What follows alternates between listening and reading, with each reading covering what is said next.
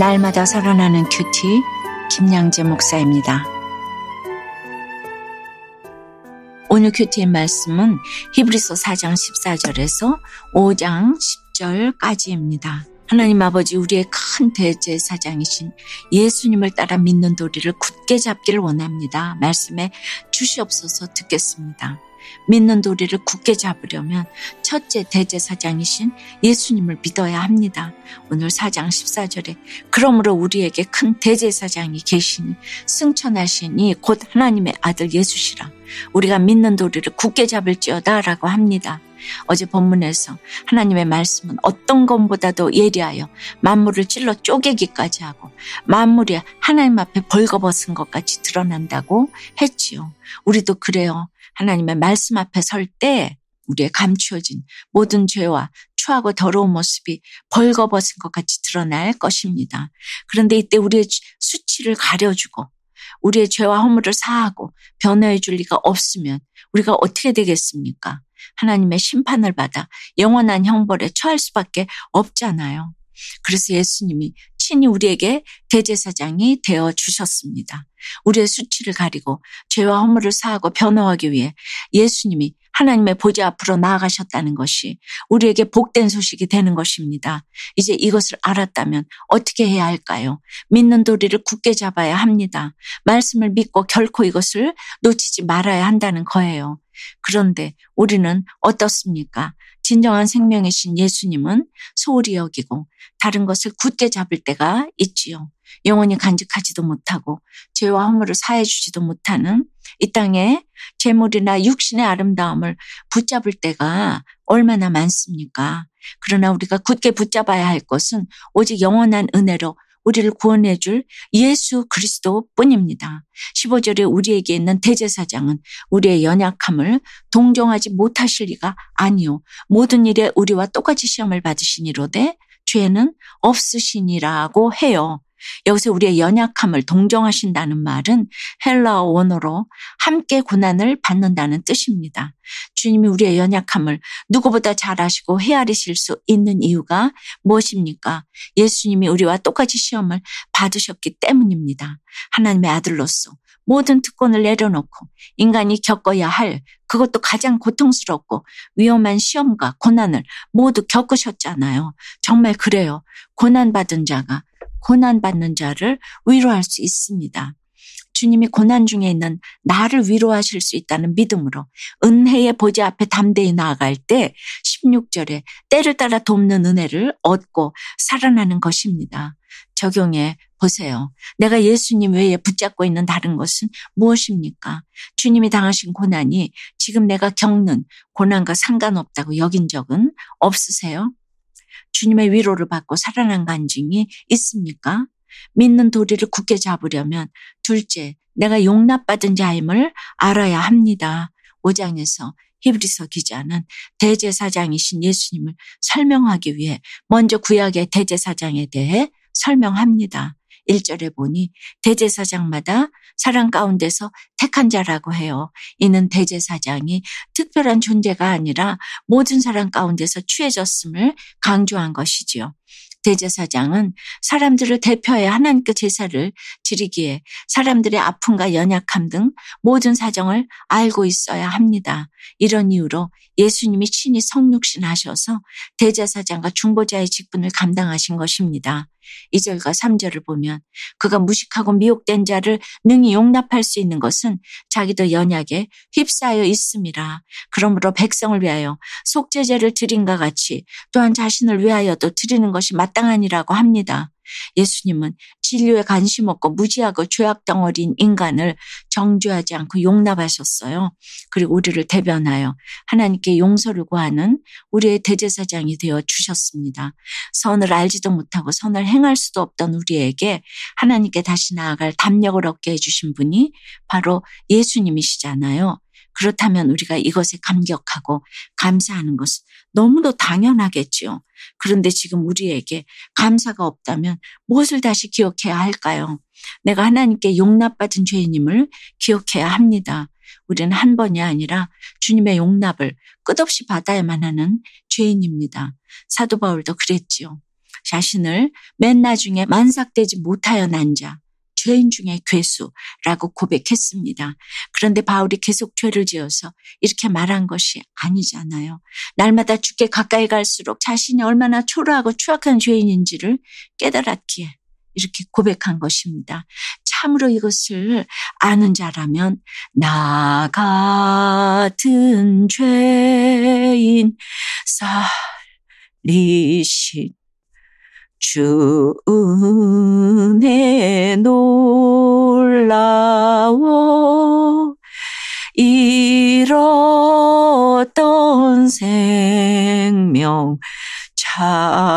찾았고 광명을 얻었네. 이 찬송을 눈물 없이는 부르지 못할 것입니다. 적용 질문에 무식하고 미혹된 우리를 하나님이 용납해 주신 것을 믿으십니까? 그래서 주께 감사의 고백을 늘 드리고 계신가요? 그 사실을 잊은 채 요즘 원망하고 불평하는 것은 무엇입니까? 주님의 말씀과 공동체 덕분에 굳게 잡아야 할 도리를 붙들고 음란의 죄를 회개하게 되었다는 한 성도님의 큐티인 북상 간증이에요. 저는 남편의 외도 사건으로 마음이 곤고하던 때 동생의 권유로 믿음의 공동체에 속하게 되었어요. 구속사의 말씀을 들으며 제가 남편보다 더 악한 죄인임을 알게 되자 가정의 문제가 해결되었지요. 그 후 저는 사회복지사로 일하던 중 세상에서 더욱 우뚝 서고 싶은 욕심에 방송통신대학에 입학했어요. 하지만 공부 핑계를 대며 자연스레 집안일에 소홀해졌고 가족보다 학교 동기들과 더 많은 시간을 보냈지요. 동기들과 함께 공부하고 산으로 들러 놀러 다니면서 남편에게서 채워지지 않던 즐거움을 맛보게 되었답니다. 그러던 중 한 동기 남자 선생님이 제게 호감을 보였어요. 저도 그에게 마음이 끌렸지만 매일 큐티하는 가운데 저의 음란의 죄를 깨닫고 학교를 그만둬야겠다고 생각했지요. 그러면서도 조금만 더 다니면 졸업인데 하며 차마 실행에 옮기지 못했답니다. 그러자 주님은 우리가 믿는 도리를 굳게 잡을지어다라는 오늘 4장 14절 말씀으로 남편과 자녀들이 죽어가는 줄도 모르고 세상 성공을 향해 달려가는 저의 죄를 보게 해주셨어요. 그리고 저는 마음으로 음란죄를 지으면서도 매일 새벽마다 지인들에게 SNS로 QT 말씀과 설교를 보내는 위선을 깨닫고 회개하였습니다. 이후 QT 말씀과 공동체의 권면에 순종하여 학교를 휴학하고 남편에게도 저의 죄를 고백하며 용서를 구했어요. 저를 국률이 여기셔서 음란죄에 빠지지 않도록 인도해 주시고 은혜의 보좌 앞에 담대히 나아가 안식을 얻게 하신 하나님께 감사드려요. 저의 적용은 악은 어떤 모양이라도 버리라는 말씀에 순종하여 동창회에 참석하지 않겠습니다. 동기 남자 선생님이 생각 날 때마다 주일 설교 말씀을 반복해서 듣겠습니다. 입니다. 이런 적용은 정말 어려운 적용이죠. 그러나 같이 큐티를 하니까 이런 죄의 고백을 받아들이는 남편이 참 계시네요. 우리가 다 서로 죄를 보니까 이런 것이 가능한 공동체가 바로 구속사의 공동체라고 생각이 되고 어, 참으로 모든 큐티를 하시는 성도들마다 교회들마다 이런 고백이 일어나서 이 공동체가 정화되는 역사가 일어나기를 참으로 축원합니다. 8절과 9절에 그가 아들이시면서도 받으신 고난으로 순종함을 배워서 온전하게 되셨은즉 자기에게 순종하는 모든 자에게 영원한 구원의 군원이 되시고라고 해요. 히브리서 기자는 고난과 순종으로 인해 예수님이 온전한 대제사장이 되셨다고 합니다. 예수님도 하나님의 말씀에 순종하고자 고난이 필요하셨다는 것이지요. 사랑하는 여러분, 하나님이 지금 여러분에게 고난을 주신 것은 예수님처럼 고난으로 순종함을 배워 온전하게 하시기 위함이에요. 순금을 만들기 위해 뜨거운 용광로에 그물로 재련하는 것처럼 우리도 온전하게 되려면 연단의 과정이 필요합니다. 오늘 하루도 어떤 고난도 내가 온전케 되기 위한 연단의 과정임을 믿고 고난으로 순종함을 배워가는 저와 여러분이 되길 주님의 이름으로 축원합니다. 기도합니다.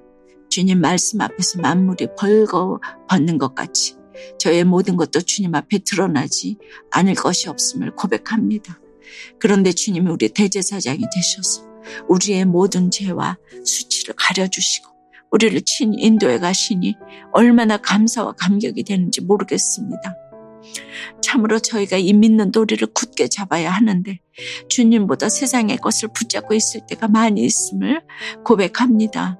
주여 불쌍히 여겨 주시옵소서. 늘 부족한 것이 많지만 때를 따라 돕는 은혜를 얻기 위해 은혜의 보좌 앞에 담대히 나아가게 도와주시옵소서. 우리에게 허락하신 고난이 버겁고 힘들어도 주님이 먼저 그 길을 걸어가신 것을 기억하며 위로와 힘을 얻게 하여 주시옵소서. 우리가 숨은 부끄러움의 일을 고백할 때 그 죄가 힘을 잃게 됨을 믿습니다. 방송을 통해 공동체를 통해 고백되어지는 모든 오픈을 주님 불쌍히 여겨 주시옵시고 자신을 거룩하게 공동체를 거룩하게 하는 놀라운 역사가 일어나게 도와 주시옵소서. 십자가에 고난당하신 예수님처럼 저희도 고난으로 순종함을 배워서 온전하게 될 수 있도록 주여 역사하여 주시옵소서 예수 그리스도 이름으로 기도드리옵나이다. 아멘. 지금까지 우리들 교회 김양재 목사님이었습니다. 큐티에 도움받기 원하시는 분들은 큐티엠 홈페이지 qtm.or.kr 또는 유튜브에서 큐티엠을 검색하시면 도움받을 수 있습니다. 자세한 문의사항은 지역번호 031-705-5360번으로 문의하시기 바랍니다.